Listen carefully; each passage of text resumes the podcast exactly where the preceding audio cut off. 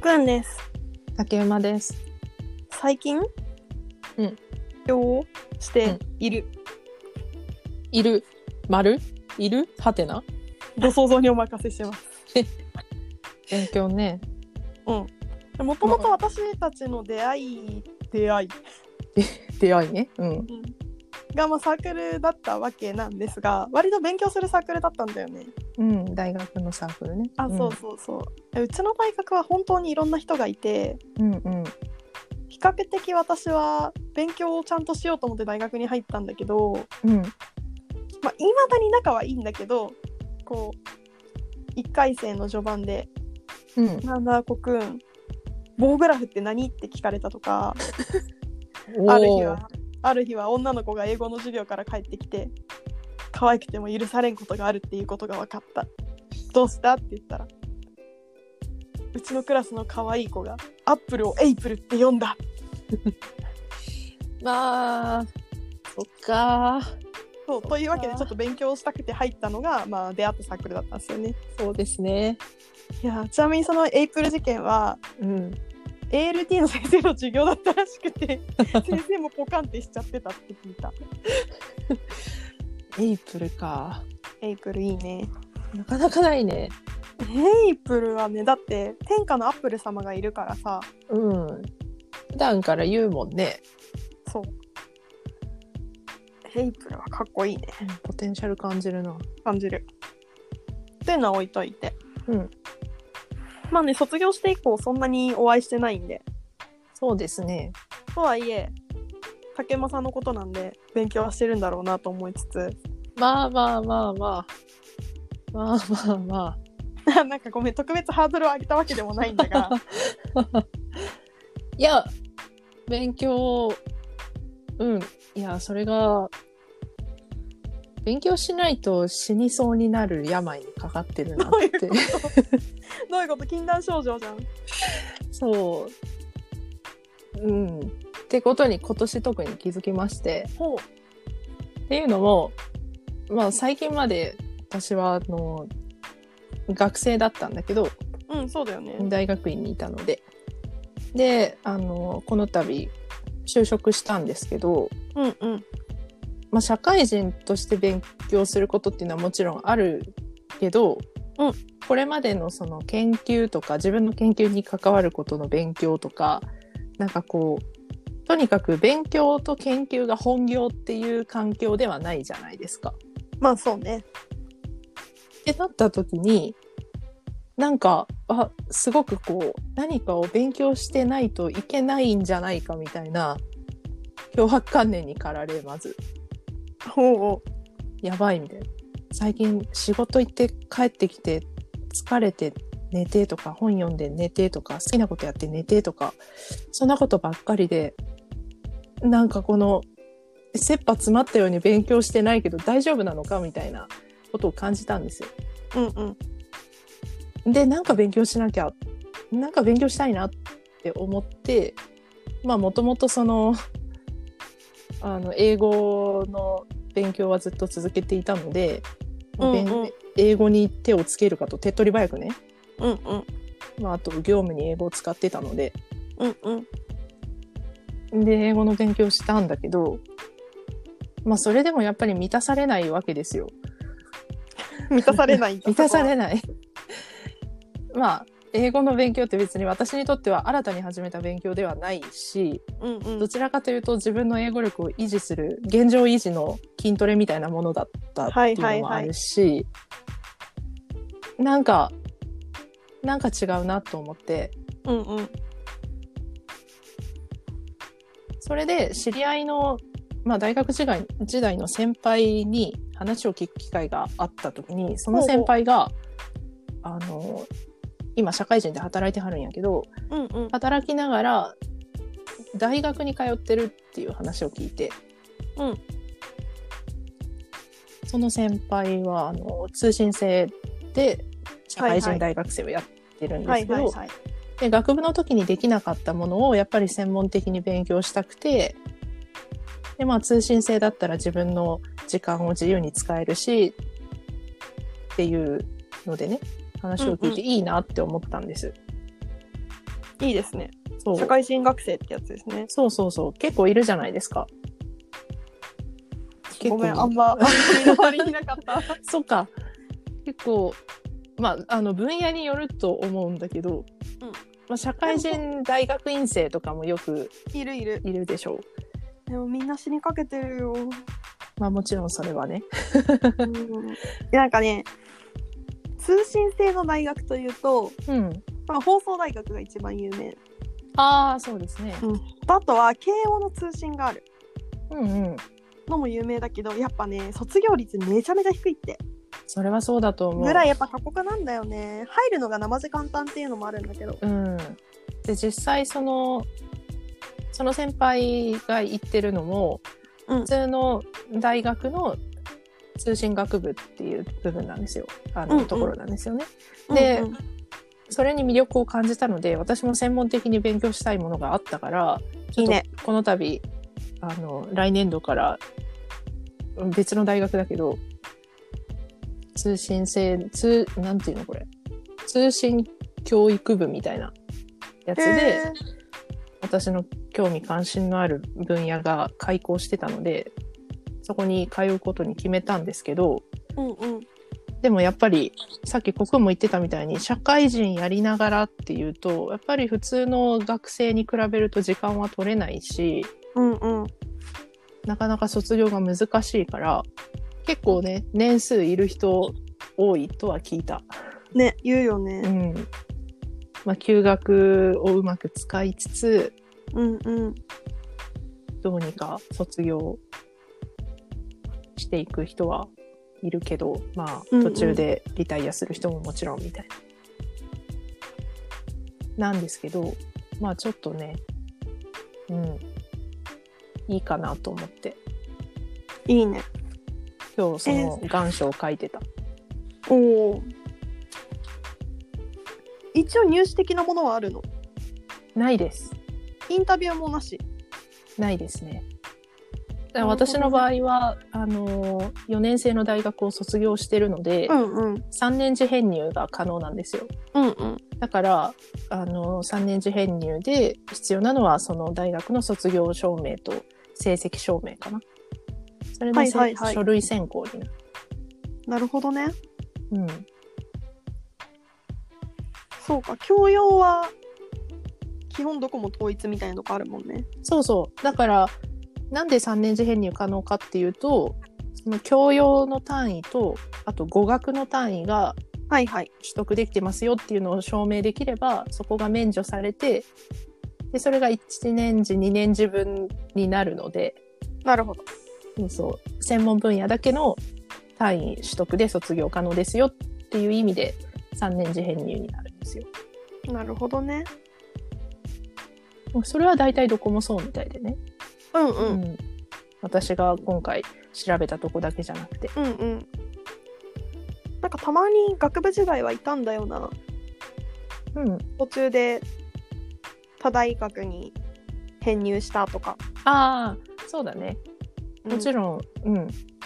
その一回卒業した後の人じゃなくてもうんうん。 3年次編ある入もんはねあるから、えでも一番すごい子は4年をうん2セットやってた、ああ卒業した後にもう1 1回行っ回生たにあれはね本当に偉かったとすごいと思う彼女はタフですねさしかも普通にまあご時世もこんなんじゃないからさうんうん通学してたし、だって入学した段階でその子も浪人してたからはいはい。 24と18とかになるわけようん、そうだよね。震えるよねも私の知り合いも、あ、その、大学時代に知り合った人も、普通に大学卒業して、働いて、その人、あの、建築家だったんだけど、ううんうん建建築家ってあの学科の名前じゃなくて建築家として働いてて、であ情報の知識を専門的につけたいな身につけたいなって思ったらしくてうんうん40いくつで大学入り直して1回生からへえかっこいいへ私が出会ったのはその人が3回生の時かなえうんううんん普通に他の学生と一緒に情報系の学部で勉強してましたねへえお話しする機会があったからいろいろ話を聞いたけどかっこよかったなかっこいいよねえともすればさもうパパみたいな年齢じゃんそうそうそめっちゃかっこいいなそれううんなんだろう年齢は関係ないから、うん本当はね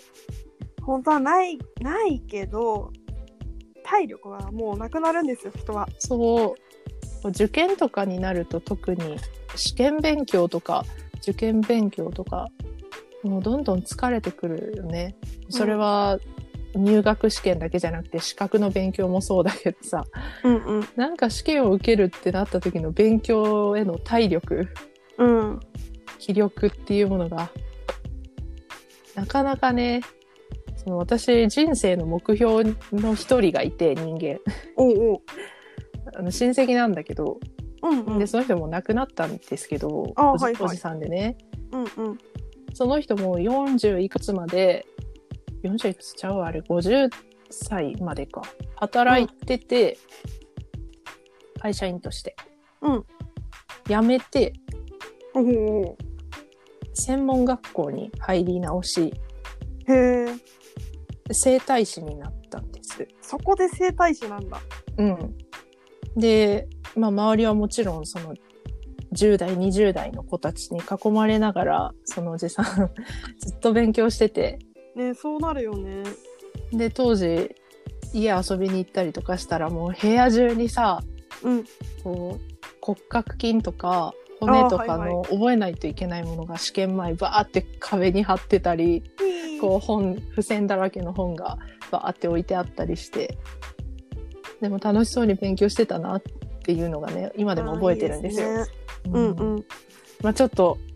それで整体師として働き始めてすぐにちょっとね、あのー急病で亡くなってしまったのでなるほどまあ本人的には夢半ばだったのかもしれないんだけど、うんうんうんその背中を見てたから自分ってことを諦めきれなくて私、 はいはいはいまあ、自分が好きだっていうのもあるんですけどねうん学ぶことがね。